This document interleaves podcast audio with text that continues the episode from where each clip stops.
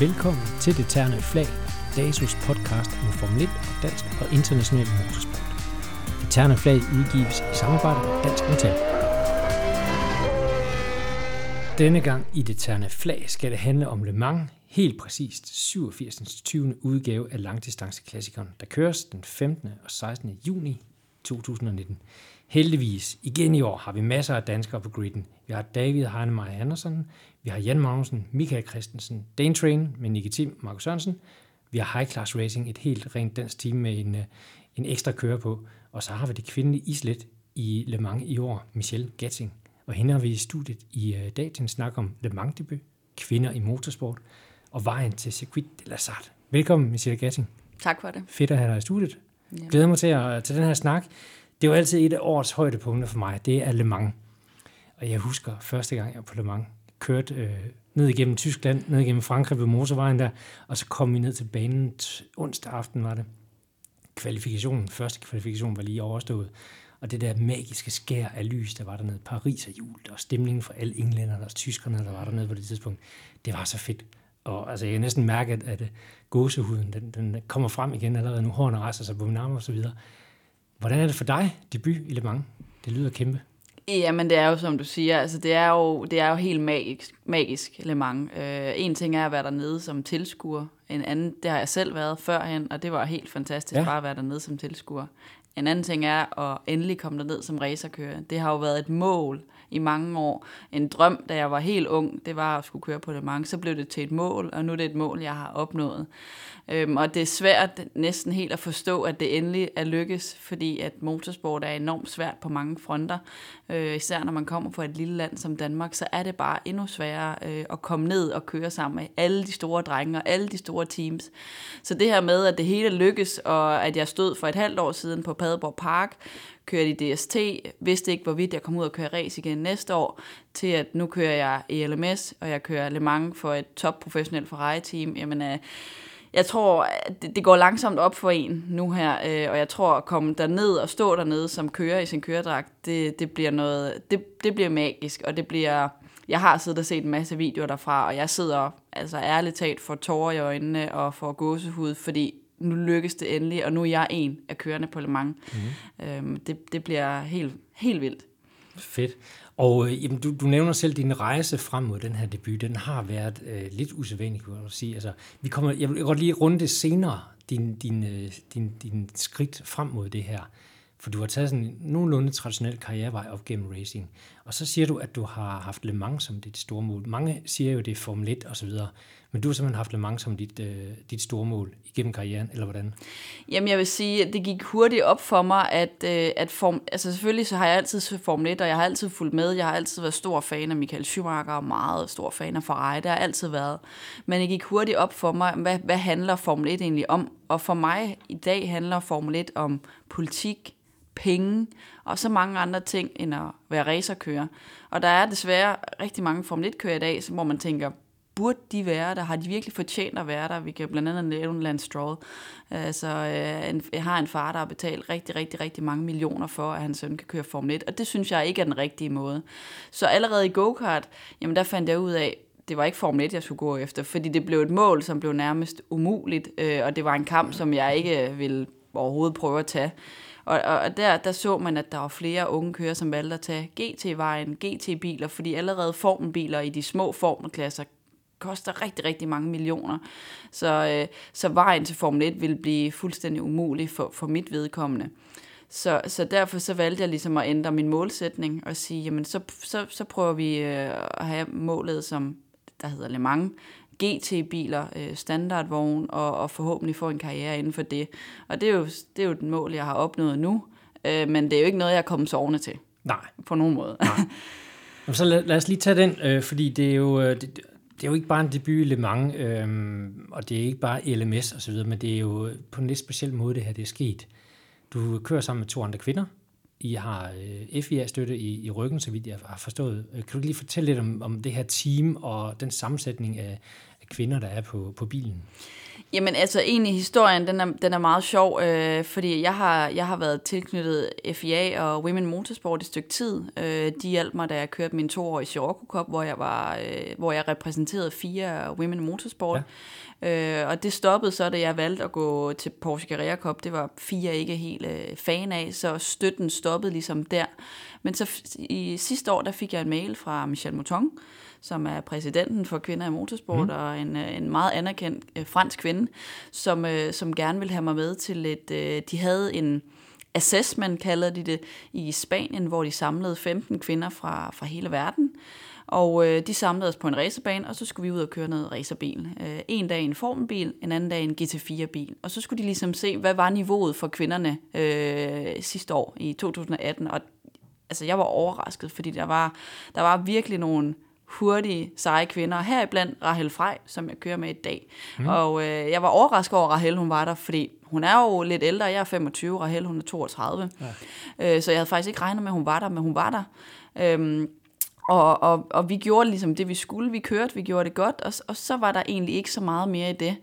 Men, men FIA og Women Motorsport, de havde, øh, hvad kan man sige, de havde en, en drøm om, at de gerne ville have flere kvinder ind i nogle GT-programmer, i nogle formprogrammer. Så det var egentlig deres mål, det var at, at samle de her kvinder, og så lave... Øh, hvad kan man sige, de fik skrevet en masse ting ned fra data, fra hvordan vi kørte, fra hvordan vi arbejdede sammen med vores ingeniør, så lavede de en, en øh, hvad kan man sige, de, de, de lavede nogle papirer, og så sendte de det ud til nogle forskellige teams øh, for, for, for de kvinder, som var dernede.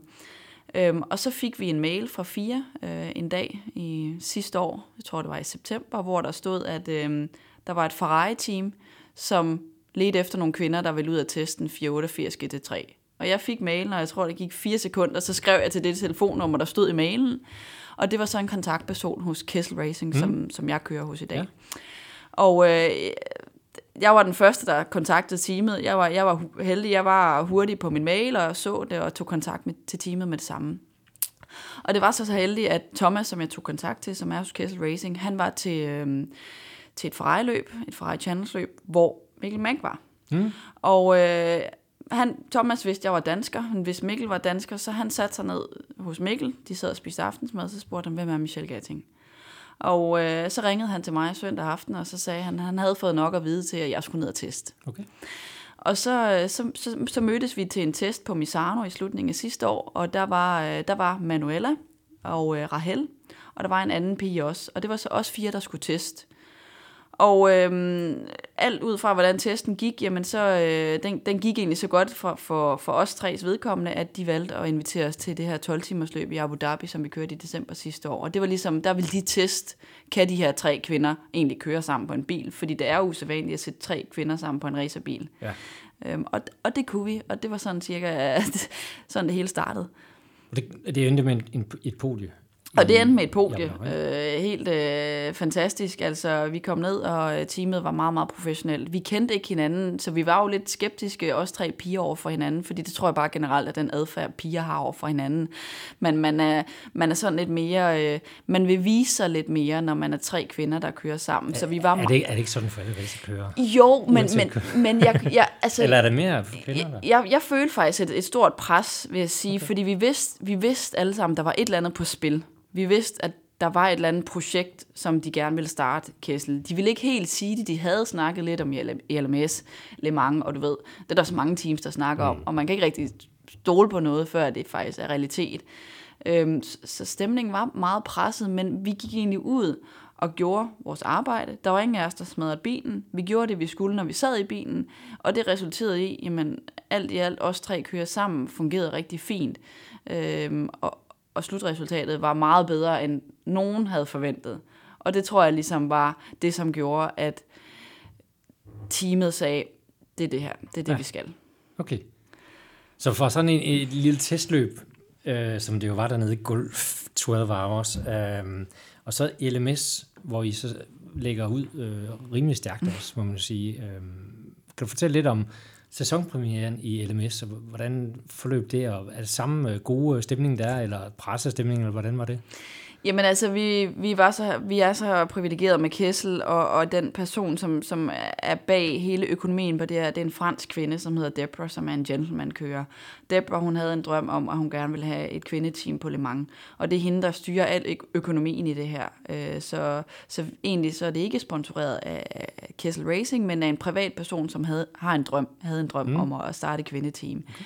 Så, så alt det her, det faktisk lykkes på grund af Debra fordi hun bare har sagt, jeg vil have de her tre kvinder, og de skal køre det her. Så hele arbejdet op til sæsonstarten var så enormt professionelt. Øh, vi testede otte dage inden det første løb. Øh, Rahel Frej, som har kørt DTM, som har været øh, fabrikskører hos Audi, siger, jeg har aldrig prøvet det før. Jeg har aldrig testet så meget før et løb. Og, og, og det er ret vildt at høre fra en kører som Rahel, som har så meget erfaring og som har kørt så mange steder. Hun sagde, at jeg har aldrig prøvet, at det er så top øh, professionelt, som det her det er. Så vi var bare så godt forberedt inden det første løb. Øhm, og det resulterede i, at vi fik et godt resultat. Det var ikke, det var ikke noget, vi kom sovende til. Det var, det var svært. Vi havde en, en tidstagning. Jeg kørte tidstagning, øh, hvor vi sluttede fem år ud af ni. Ikke noget, jeg var tilfreds med. Teamet mm. var meget tilfreds, men jeg var ikke selv tilfreds. Øh, men man ser ligesom også, hvem er vi op imod nu? Vi er op imod alle fabrikskører ved Ferrari og ved Porsche. Og så sidder lille Michel Gatting, der har kørt de sidste tre år i Danmark i DTT og i DST, og, og kvalder ind som femmer. Så, så jeg kunne i princippet også godt sige, det er vi okay tilfredse med. Øhm, fordi vores forarbejde var, var godt. Øhm, og til løbet, der må jeg bare indrømme, at vores team er bare stærkere end de andre. Altså, vi vinder så meget på vores strategi, vi vinder så meget på, at vores crew, de har et pitstop, der er to sekunder hurtigere end alle andre. Okay. Og to sekunder, det kan godt være, det lyder ikke meget for, for mange normale mennesker, men i et pitstop, der er to sekunder enormt meget. Øhm, så, så det var bare en helhed, at det var vores forarbejde, det var så stærkt. Øh, teamets forarbejde med mekanikere, dækskifte, øh, alle, alle de her ting, det var, det var bare så godt, at, at resultatet, det, det viste i sidste ende, at vi bare var forberedt. Ja. Så det var en, øh, hvad var det, en anden plads? Det var en anden plads. På Paul Ricard. Ja. Og så var der Monza-løbet, ja. som ikke var helt så, Nej, det, det, så glat. Det var lidt Men... mere, øh, det var lidt ærgerligt, fordi igen, øh, der havde vi en sværere tidstagning. Det var mig, der kørte tidstagning igen, og det er altid sådan, man plejer at vælge den kører, der er hurtigst øh, på, på bilen, der kører tidstagning. Øh, og Monza var bare enormt svær for os. Vi kæmper rigtig meget med BOP'en, som er det her Balance of Performance. Ja. Øhm, og øh, Porsche'erne er enormt stærke, efter min mening lidt for stærke, at det går hen og bliver sådan lidt urealistisk, fordi at de kører så meget hurtigt også på langsiden, og Monza det er langside, og det har Ferrari'en generelt ikke. Øhm, så, så vi kvalede ind rigtig dårligt, det kunne faktisk ikke blive værre. Øhm, men igen, var optimistiske til løbet, og, øhm, og har egentlig et godt løb. Manuela, hun, hun laver en, en fejl, som øh, i min optik, og også i Rahels optik, sagtens skulle være op, øh, undgået, hvis hun bare havde en bedre reaktionsevne. Øh, Manuela rammer desværre en kører øh, foran hende, som ligger tre pladser foran hende, som spænder rundt, og hun når ikke at komme udenom. Hun rammer ham så blødt, at der egentlig ikke sker noget, hun kan fortsætte. Øh, og vi mister egentlig ikke noget på det som sådan. Men da jeg kommer i bilen, der er det blevet bestemt, at jeg skal køre dobbeltstint, og vi ligger på det tidspunkt fem og da jeg kommer ind og kører mit stint, der kører mig op til en anden plads øh, og kan mærke, at jeg har en stærk bil. Jeg ligger og kæmper med alle de sjove. Vi ligger en god klump med GTE-biler. Jeg har den førende bil foran mig, så har jeg en Porsche, som puster mig i nakken. Han var super irriterende. Øh, men han, han vil virkelig gerne forbi. Sjovt nok. Ja, øh, og øh, der, der sker så det, at vi har et onboard-kamera i bilen, som, øh, som der er rigtig meget video inden for vores, vores bil, fordi vi ligger, som vi gør, vi ligger og kæmper om, øh, om førstepladsen. Og øh, der kan de så se, at øh, vores motorhjelm, den, den kører og flapper lidt. Den er løs. Ja. Og der er så nogle teams, som vælger at gå op og bokser, øh, mener det er usikkert. Teamet ved godt, eller Kessel Racing, de vidste godt, at den ikke ville flyve af. Men øh, vi får et mekanisk defekt og skal i pit og skal lave bilen. Ja. Og der mister vi vores, øh, vores podieplads, fordi vi har et ekstra pitstop, og så er løbet egentlig kørt der. Ja. Øhm, og langdistance handler om strategi, og øh, havde det ikke, var det ikke sket, så var vi på podiet igen på en anden eller en tredje plads. Ja. Det er der ikke nogen tvivl om. Men det er jo det, som du siger, det er nøglen til langdistanceløbene, det er strategi. Og det ja. er jo øh, heldigvis et super erfarent øh, team, du kom til, Kessel Racing, der står for den her operation, og også til Le Mans. Øh, og nu har du talt lidt om, om Freja, som er en meget erfaren kører, øh, har kørt Formel 3 og DTM og taget også go-kart-årene og så videre med, så, så vidt jeg lige kunne læse mig frem til. Og så er der Manuela Gostner, italieneren, som er kommet i, i teamet også, som fik debut i 2014, tror jeg nok, i Ja. Ferrari Challenge. Ja. Så hun er jo rimelig ny, eller grøn øh, i branchen, kan man sige. Ikke, at det skal tage noget væk fra hende, men hvordan vurderer du jeres indbyrdes styrkeforhold, og hvor er I henne af som, som team, de der tre ret forskellige kvinder, som I trods alt er? Jamen, vi er, vi er meget forskellige, og det, det lægger vi heller ikke skjult på på, på nogen måde. Øh, Manuela, hun... Manuela gør, gør det godt, øh, taget, taget i betragtning af, hvor- hvornår hun er startet. Hun kender selvfølgelig Ferrari rigtig godt, og det er hendes styrke i forhold til min styrke. Hun er vokset op i noget Ferrari Challenge. Ja, øh, lige præcis- der lige præcis. GT4 i GT4 Europa Maserati ja. og sådan noget, så hun, hun har kørt lidt forskelligt, men selvfølgelig, hun har ikke fået det fra barns ben af, ligesom Rahel og mig har. Øh, og hun har en coach med til, til alle løb, som jeg har snakket lidt med omkring, jamen, Manuela vil nok altid være to sekunder langsommere. Og hun finder nok aldrig de to sekunder, fordi hun har ikke fået det fra barns ben, mm. ligesom Rahel og jeg har. Øh, Manuela har svært ved at mærke, hvad gør dækkene, hvad gør bilen? Hun kan ikke lide, hvis en bil øh, er løs bag. Hun vil gerne have en bil, der er stabil. Og det er de her ting, som Rahel og mig, vi er vokset op med. Det er naturligt for os øh, at fortælle, hvad en bil gør, mærke, hvad en bil gør med nogle specifikke dæk, spare dæk og sådan nogle ting. Og det er sådan noget, som, som Manuela nok aldrig kommer til at lære. øh, fordi det, det skal du bare have med fra, kan man sige, modersmælken. Øh, hun, hun er i stor forbedring lige nu, og, og, øh, og jeg tror også, at, at altså, hun forbedrer sig hen over i LMS-løbene. Le Mans bliver svært for hende, fordi Le Mans er, er en bane, der er super krævende, øh, og det er en bane, der er så lang, og hun kommer til at have rigeligt at se til med, med alle prototyperne, ligesom lige så vel som vi andre gør. Ja, de kommer flyvende om ørerne på De kommer flyvende om ørerne på en, men, men det er jo det der med, hvordan håndterer man det. Øhm, og det er der, man kan se, at det kæmper hun lidt med det her med, når hun bliver overhalet, hun mister for meget tid, når hun skal overhale, mister hun for meget tid. Og det er sådan nogle ting, som, som hun skal lære, øh, fordi igen i langdistance, man må ikke miste tid på at blive overhalet eller Nej. overhale. Fordi det er de der små sekunder, som i sidste ende, at øh, man mister øh, eller, eller vinder på. Ja. Men, men jeg synes, vores tre forskelligheder øh, arbejder rigtig godt sammen, og øh, indtil videre har vi haft det samme feedback, når vi har været ude at køre i bilen. Vi har den samme mening om, hvordan bilen kører, hvor vi gerne nogenlunde vil henad. Mm. Monza var lidt sværere, fordi der var Manuela. Det er en bane, som, som, øh, hvor man har mm, brug for at mærke sin bil lidt mere i bagenden, og det, det kunne Manuela ikke lide, så derfor så blev vi nødt til at kompensere lidt mere og gå over til hendes setup, og det er lidt sværere for Rahel og mig, fordi det, det er ikke lige vores stil, men vi har nemmere ved at kompensere ja, Ja, for det, end hun har. Så vi, vi, øh, vi er meget forskellige øh, personligheder og racerkører, men, men en, indtil videre synes jeg, det fungerer rigtig godt. Okay. Nu kommer jeg så til Le Mans, og øh, så vidt jeg jo øh, har læst mig til at forstå det, jeg har ikke selv kørt der af gode grunde, men det er jo en bane, som, som er lidt mere lavere downforce øh, setup-mæssigt. Så du kører et lidt andet setup, end, end du ville gøre på, på for eksempel Paul Ricard, gætter Ja. jeg på. Og hun kan godt lide en stabil bil, men hvordan hænger det sammen som Le Mans, og hvad, hvad har I gjort jer tanker forud for, for det her kæmpe løb? Hvordan I skal køre den, og hvordan hun skal ja, håndtere sådan en bil dernede? Jamen nu var vi heldige, at vi havde efter anden afdelingen på Monza i LMS, der havde vi to testdage øh, på Monza, ja. Hvor vi lavede bilen fuldstændig om til vores øh, Le Mans. Ja. Det vil sige, at vi testede Michelin-dæk, og vi testede meget mindre downforce, fordi bilen den skal downgrades fra ELMS. Der har vi en 2019-bil. Nu skal vi downgrades til en 2016. Så langt tilbage. Ja, Okay. så vi er... Vi, vi, den blev downgraded. Den er blevet downgraded for 50.000 euro faktisk. Øh, den skal have et meget mindre error kit. Ja. Den skal have nogle andre støddæmper. Så der er mange ting, der skal laves om. Øh, og det er sådan, reglerne er Og det er i jo fordi, I GTA. kører, ja, I kører i GTI AM, som er AM-klassen, Ja. hvor Pro er, er de nye biler, Ja. og det er der, vi ser Jan Magnussen, Michael Christensen og, og Dane Train og så Ja. videre, ikke? Ja. Lige præcis. Og, og, øh, og det var noget, man lige skulle vende sig til. Fordi det var jo det her med, åh oh nej, vi har en bil, der har meget mindre downforce. Det var virkelig mærkeligt. Og Manuela, hun var ærligt talt ved at brænde sammen den første testdag, fordi hun sagde, det, kan jeg slet ikke det her. Altså det, det- på GTI-bilen, vi kører med i LMS, den har sindssygt meget downforce. Og, øh, og det, det vender man sig hurtigt til, og bliver hurtigt rigtig glad for. Så, så det krævede noget tilvænding, men vi fik gået i den retning, som hun gerne ville have. Øh, vi, gik, vi gik slet ikke efter, hvad Rahel og mig ønskede på bilen. Vi gik kun efter, hvad Manuela ville have. Og lavede en bil, der var så blød som smør næsten, som gjorde, at den var meget stabil.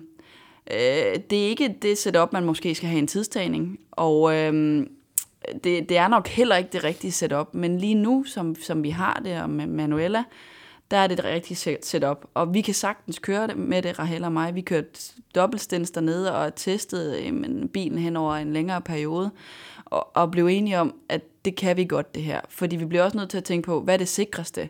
Manuela skal ikke ligge og køre på Le Mans i dobbeltstint og, og ikke føle sig sikker, fordi så, går, så kan det risikere at gå galt. Og, ja. og det, det har vi ikke brug for. Nej. Okay, så det bliver noget af et kompromis, kan jeg ligesom det gør det. Øh, regne ud. Ikke? Det gør det. Og så har vi jo testdagene her i, i starten af, af juni, 2. juni, ja. øh, hvor I skal hver især bestå øh, mere eller mindre. I skal ud noget simulator også. Ja, det har vi været. Øh, du har været i, ja. i simulator, og, og Manuela også. Ja. Rahel Frey, hun har kørt dernede før. Tilbage. Ja, men det, det er 10 år siden, så hun har også så været simulator. Så hun også simulator, ja. okay. Ja. Og hun var også del af kvindeteamet dengang. Ja øh, og har erfaring på banen og sådan noget. Betyder det noget, at du har en, der faktisk har været ned til løbet før? Altså jeg vil sige, uh, Rahels erfaring på Le Mans er meget minimal, for de kører kun fire timer. Ja, de udgik uh, desværre. Ja, så, så jeg vil sige, Rahel har den samme tilgang til det, som jeg har det lige nu. Altså hun er meget nervøs for løbet, øh, og hun er meget nervøs for, hvordan det bliver, fordi at øh, hun, hun føler ikke, hun har en fordel på banen lige nu. Øh, fordi hun, hun slet ikke mente, hun kørte nok til, til hendes første Le Mans debut. Så jeg tror, der, der, vi har nogle andre kører teamet, som har meget mere erfaring på Le Mans, som vi faktisk kan sætte os ned og lære rigtig, rigtig okay. meget af. Så lige nu, der er Rahels erfaring, det er ikke noget, som, som, øh, som, som jeg kan vinde noget på. Der skal man lytte til nogle af de andre, som har kørt dernede 5, 6, 7, 8, 9, 10 år i træk. Har I nogen, I kan læne jer op? Altså, der, altså Kessel Racing har en anden bil dernede, men ja. øh, ikke, ikke helt så erfarne kører, så vidt jeg lige husker. Nej, vi har, jo, vi har jo Andrea Piccini på, ja. på bilen, som er, er guldkører. Ja. Øh, og Andrea har øh, 100 års erfaring i racerbil, vil jeg næsten sige. Yes. Han har kørt Le Mans rigtig, rigtig mange gange. Så ham kan man godt, øh, ham kan man godt få nogle fifs af ja. og sådan noget. Men, men øh, jeg tror, at Le Mans er altid noget, man skal ned og opleve selv. Øhm, jeg, har, jeg, jeg har taget fat i, i Jan Magnussen, øh, eller han, han spurgte, om der var noget, han kunne hjælpe mig med, og jeg har så taget fat i ham efterfølgende, fordi jeg vil rigtig gerne sætte mig ned og have en snak med Jan, bare om, han kan fortælle mig lidt om, hvad skal man være forberedt på, hvad skal man, hvad skal man mm, måske frygte lidt, hvad, hvad, hvad, hvad kan man forvente af sådan et løb. Så jeg, jeg, har, jeg skal have et møde med Jan inden, øh, fordi vi er jo ikke konkurrenter øh, på nogen måde. Og så skal han fortælle mig lidt om øh, de ting, som jeg ikke kan, kan google mig frem til. Okay, super. Og øh, den her forberedelse, I har testdagen, og så har du været i simulator. Kan du fortælle lidt om det her simulator-test, som man skal op til? Hvad, altså, hvad, hvad bestod det i? Jamen, øh, det var en... Øh, det er en dag i Paris. Øh, vi kommer ned øh, i et eller andet industriområde i Paris, og der er en gigantisk simulator, øh, og meget, meget professionelt med altså alt det. Jeg, jeg kunne have siddet i den simulator en uge, altså hvis, hvis det stod til mig, men ikke med deres priser. Hvor lang tid fik man i den? Jamen, vi var to kører. Man er to kører om dagen, og okay. vi kørte fra 9 til 6. Okay. Så vi fik alligevel ret meget, og man var godt træt efter sådan en dag. Men, men det er jo egentlig man laver den her test ren sikkerhed, som jeg synes er helt, øh, helt perfekt. Øh, fordi vi får lov til at køre de her slow zone, som man har på Le Mans. Mm.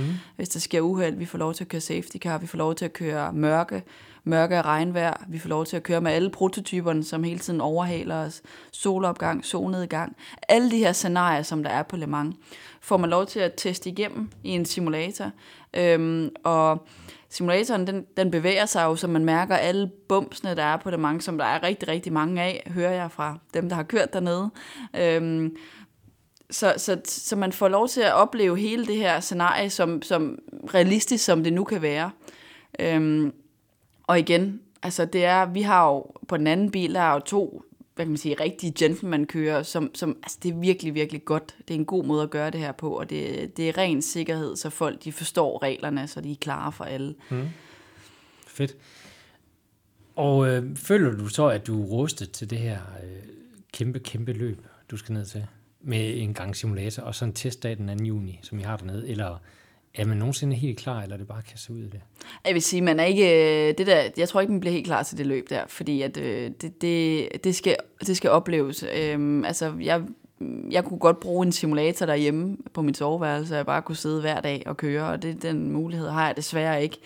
Lige nu er vi i gang med at finde ud af med teamet, hvorvidt vi kan få to simulatordage mere, alle os tre piger. Okay. Fordi det har jeg ligesom sagt, at øh, vi kommer til at være bagud fra start, fordi at øh, vi er op imod nogle enormt erfarne racerkører bare i GTA hjemme. Hvis man sidder og kigger på deltagerlisten, så sidder man og ja. tænker, hold da op, øh, det er virkelig de store drenge, hvilket er fedt. Øh, det er ikke noget, jeg frygter, men vi kommer til at være bagud fra start, og vi så kommer til at indhente det igen. Det ved jeg også, vi gør. Men fordi vi, vi ikke har den helt store erfaring, og to af os har ikke øh, kørt. Manuela har faktisk kørt på Le Mans, så det er faktisk kun mig, som aldrig nogensinde har kørt en omgang på banen. Hun har kørt Ferrari til Ja, lige præcis. Ja. Og hun elsker banen, øh, men, men det bliver bare noget andet. Så jeg vil sige, altså, vi skal prøve at forberede os så godt vi nu kan, og det er både på den fysiske del, på den mentale del, men, men jeg presser også på med, at vi kommer to dage mere i simulator, for jeg tror, det er enormt vigtigt bare at køre, ja. som banen den bare sidder. Altså det er trods alt en bane, der er tre gange så lang som nogle af de andre baner, vi kører på normalt. Ja. Så det kræver lidt mere. Og nu nævner du selv konkurrencen i GTAM. Øhm, en hurtig opremsning. 8 Ferrari er der. Der er 17 biler i klassen, så vidt jeg kunne tælle mig frem til. Og vi har nogle navne som Tony Villander, Finn og Giancarlo Fisichella, Pedro Lamy, masse Porsche Junior, som er øh, ansat hos Porsche og kører i, i nogle af de teams, der er dernede. Hvordan vurderer du jeres øh, chancer i den her klasse? Jamen, altså jeg vil sige, nu har vi kører jo egentlig med mange uh, Porsche-kørende kører jo egentlig med i, i LMS. LMS også, ja. øh, og også uh, Ferrari-kørende, men de er så mere i GT Pro på Le Mans. Så øhm, øh, man, jeg, jeg, jeg vil ikke sige, at jeg frygter andre kører, fordi mit mål er selv at blive en af dem. Øh, jeg har selv været en del af Porsche Motorsports øh, junior selection, så jeg, jeg har ligesom været op i, med nogle af de der store drenge. Øhm, og jeg vil sige, altså, man må ikke frygte en anden racerkører. Øh, jeg ved, at mit niveau er på niveau med, med nogle af Porsche juniorerne, og, og også bedre, fordi det vi beviste til det første løb. Så er der selvfølgelig Tony Villander og Fisichella og sådan noget. Det, der kan man så vurdere, hvorfor, hvorfor er det lige, de kører GTA hjem. Ja. Fordi at, øh, ja, det, det er de helt store drenge. Men jeg vil, jeg vil sige, jeg tror ikke, det er umuligt at være på niveau med dem.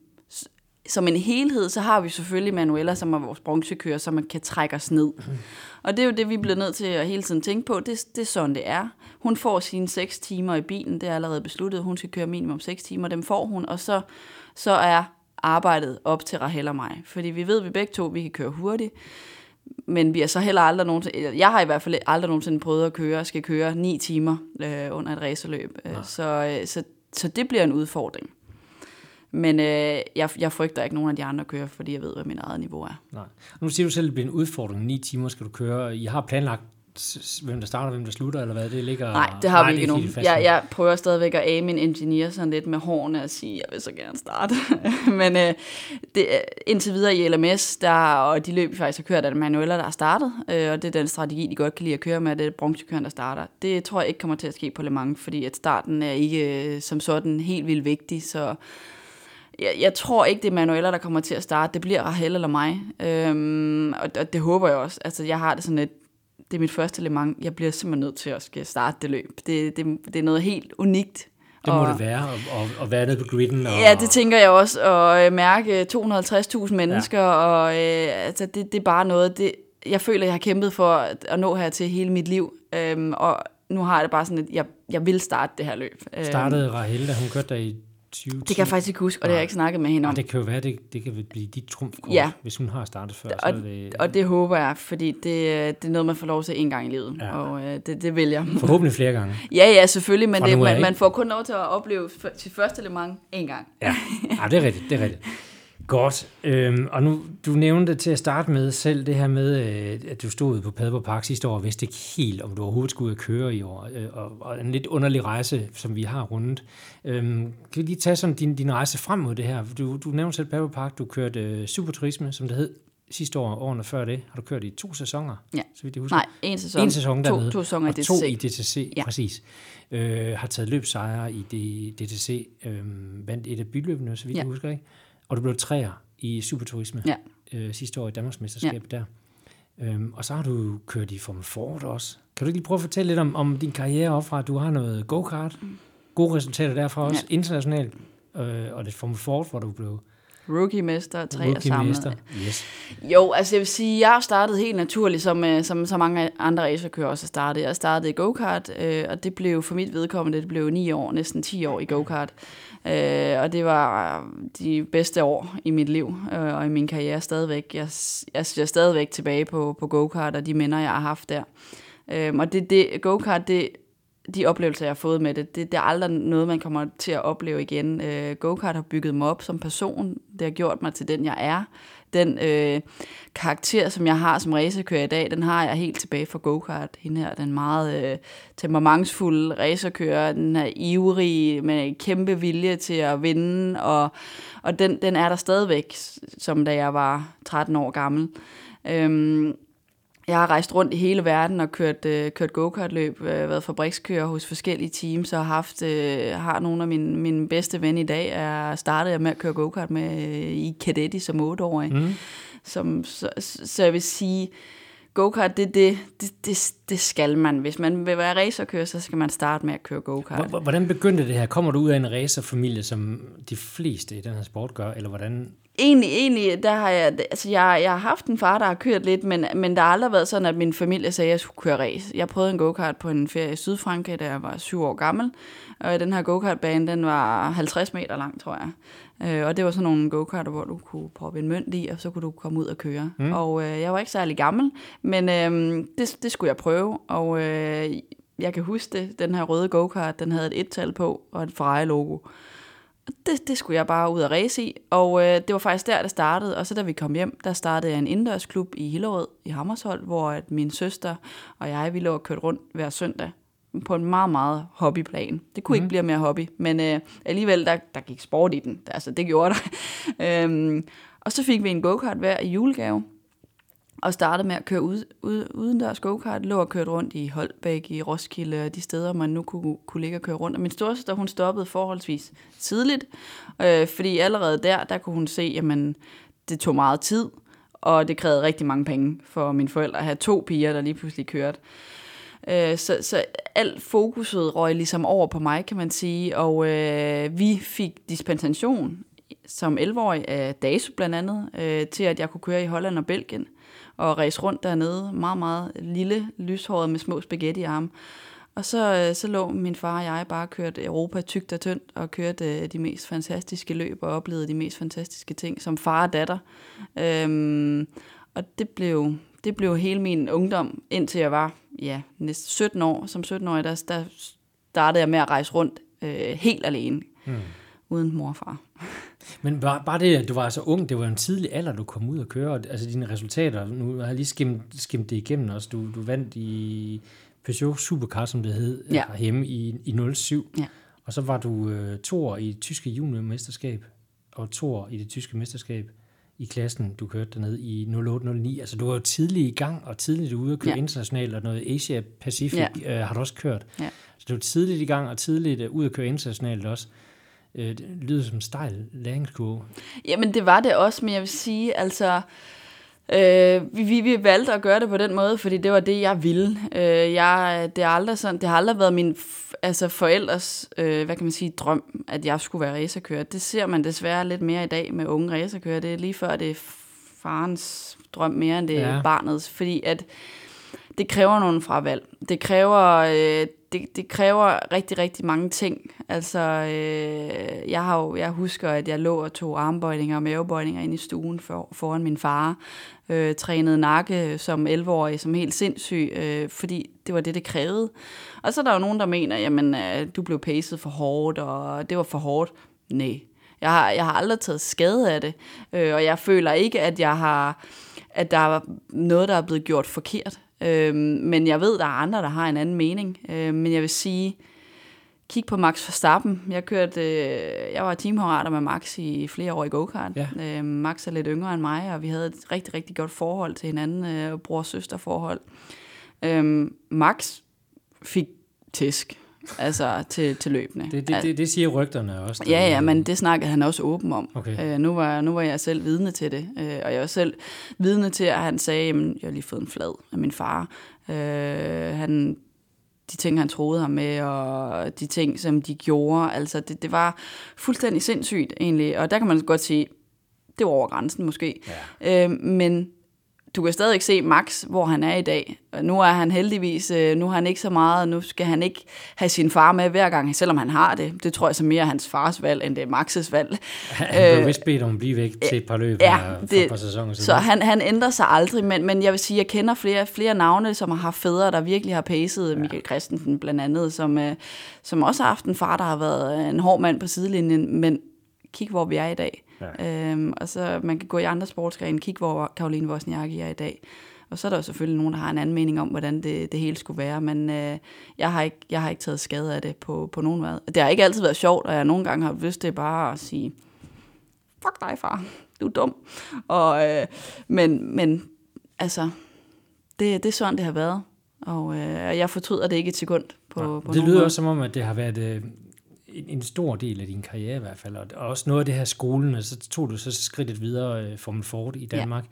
hvor du blev træer i DM, ja. øh, og så videre ud i, i den store verden og køre i Sirocco Cup, ja. også som del af det her kvindeprogram, ja. som du sagde, F, FIA's ja. uh, Women in Motorsport. Øhm, lidt Carrera Cup i Tyskland, ja. blev det også til? Ja, det gjorde det. og så, øh, og så en, en kort pause der, hvor det så lidt, lidt forskellige ja. øh, indhop i forskellige serier. Sådan ja. noget. Men så kom der gang i det igen. Ja. DTC og så DST øh, ja. derefter, ikke? Og nu ruller det, ja. forhåbentlig. Ja, ja, men, altså, men det er jo det, altså det viser bare, at øh, det, har ikke, det har ikke været let. Der har været rigtig mange gode år, øh, og så, øh, jamen, så, så kommer man et sted hen, hvor det går hen og bliver enormt dyrt, og i, i 2015, jamen der var jeg ude et år, øh, som, som der er så mange andre racekører, der også har været. Ja. Øhm, men øh, det var forfærdeligt. Altså, øh, der, der, der skulle man virkelig genoverveje, er det virkelig det her, man vil? Fordi når man finder ud af, hvordan man, man er som person, når man er væk fra det, man elsker allermest, lige pludselig bare på grund af penge, så, så, så begynder man virkelig at tænke over tingene. Øhm, og jeg var bare heldig, at jeg, jeg havde nogle mennesker, som hjalp mig mm, i gang igen, og jeg fik lov til at køre i Danmark, mm, som helt ærligt talt aldrig har været målet. Jeg har aldrig drømt om, at jeg skulle køre race i Danmark, fordi for mig, øh, og det er ikke for at være snobbet eller egoistisk, men for mig har Danmark ikke været stort nok. Øh, og jeg tror, alle, som kender til dansk motorsport, de ved, at vi har ikke banerne til det her hjemme i Danmark. Øh, når det så er sagt, så har DTC jo altid været stort i Danmark, øh, og det har selvfølgelig været større, end det er nu, og var dengang jeg kørte. Men, men de to år i DTC, det gav mig enormt meget, øh, og det var heldigvis nogle år, hvor vi havde Jan, Øh, vi havde Ronny, vi havde nogle store navne, som var gode at slå. Øhm, og jeg var heldig, at jeg fik bygget en enorm fanbase op i, i Danmark, fordi at jeg skabte mig selv et navn. Øhm, og havde nogle gode sponsorer med, som havde en and med, som gjorde, at øh, jeg bare fik det her varemærke som Andersine.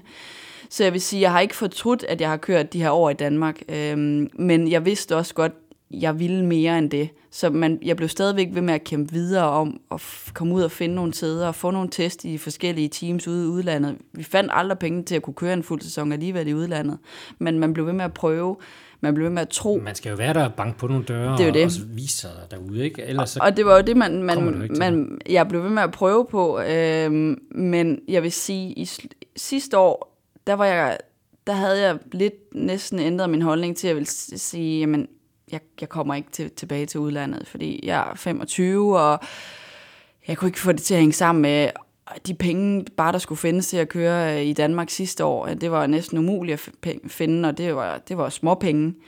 Øhm, til at jeg gav alligevel aldrig op på håbet øh, med, at jeg skulle tilbage til udlandet. Og da jeg fik den her chance med at komme ned og køre til, med Kessel Racing, der leverede jeg en test, jeg aldrig har leveret før.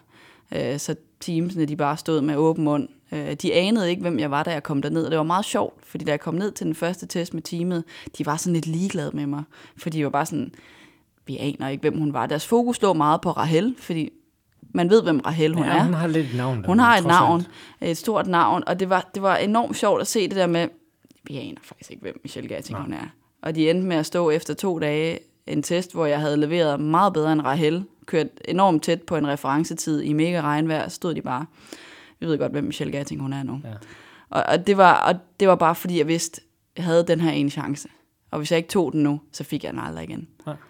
Og, øh, men det, men det er jo fedt at høre, og det, er også, vil sige, det lyder lidt som historien, vi har haft øh, før med, med Dennis Lind, der var ja. henne, som fik et one-shot, var nede og teste for Lamborghini, og så, øh, leverede han også bare, og, og, og se, hvor han er i det også. Ja. Ikke? Altså, øh, så, så fedt, at man kan tage den chance. Får Ja. chancen og griber den. Ja. Men det handler også om, at du skal være der hele tiden og vise dig og, og være på, så det er jo endnu et godt råd til, til lytteren, der, der Ja. er ude der, der måske tænker, hvordan pokker kommer man i gang, hvordan ja. bliver man ved i den her sport.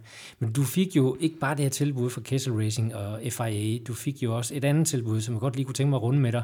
Den her meget omdiskuterede øh, kvindeserie med Formel Racer, øh, W-Series, eller W-serien, som vi kan kalde den på dansk. Ja. Der var du i den her brutotrup, som var udtaget til at skulle teste. Kan du ikke prøve at fortælle lidt om det her forløb og om den serie? Og, og, og du sprang så fra ret hurtigt igen, øh, men, men det ved vi så hvorfor nu, ikke? Ja. Øh, gætter jeg på, det var Ja. Kessel Racing, der kom ind i billedet der. Ja. Yes. Jo, men altså det var, det var egentlig øh, det var forholdsvis interessant for mig på det tidspunkt, fordi jeg stod i en situation, hvor jeg havde det sådan lidt, V-serie, det lyder meget spændende, det er en Form 3-bil, du får en sæson gratis, du kan vinde øh, en halv million dollars.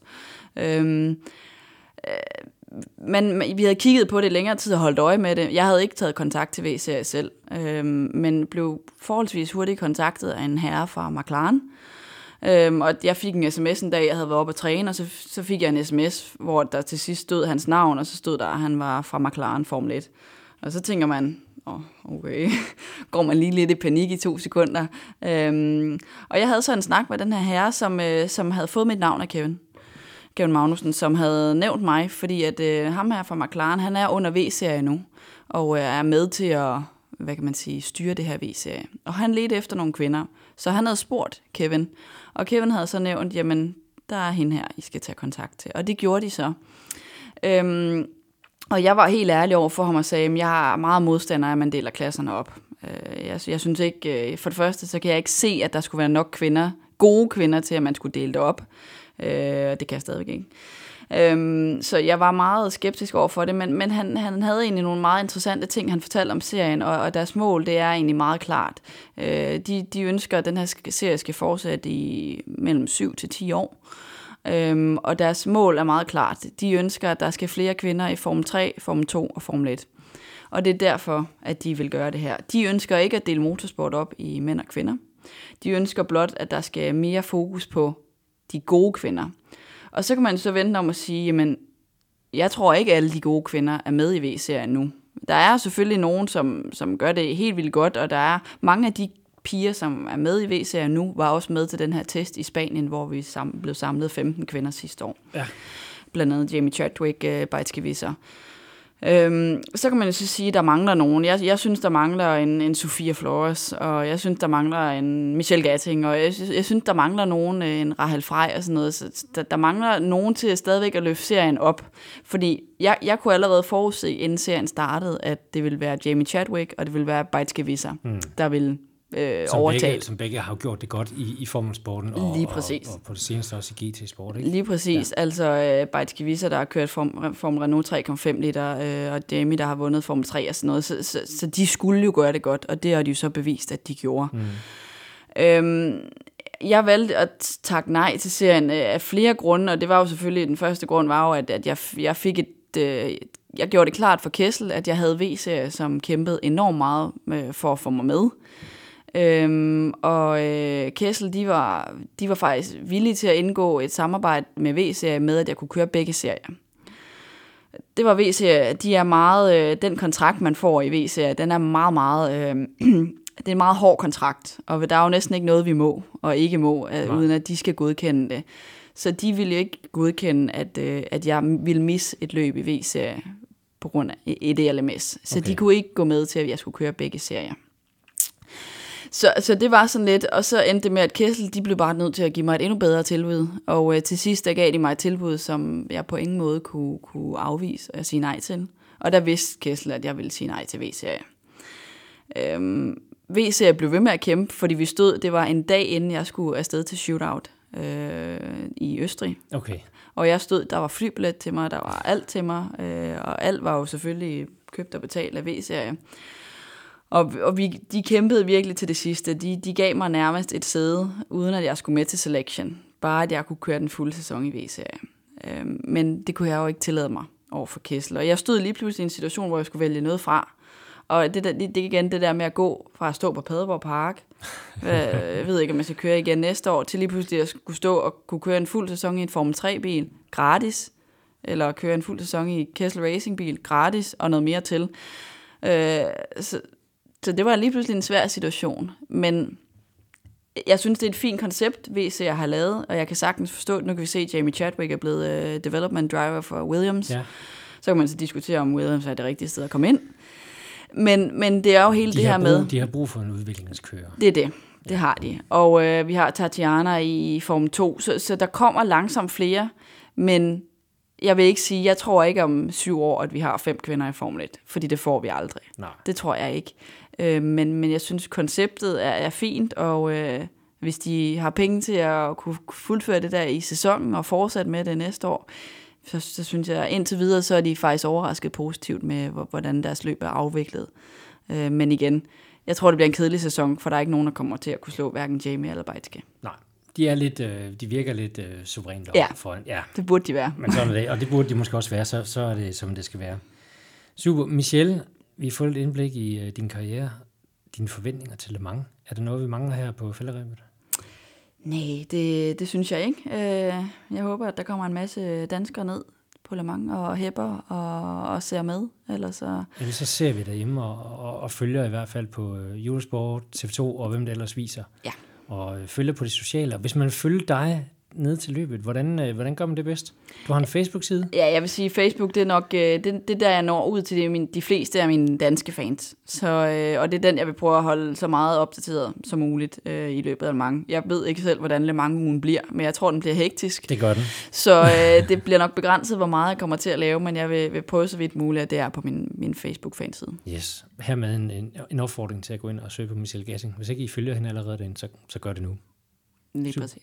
Tak fordi du kom i studiet, og held og lykke dernede. Selv tak.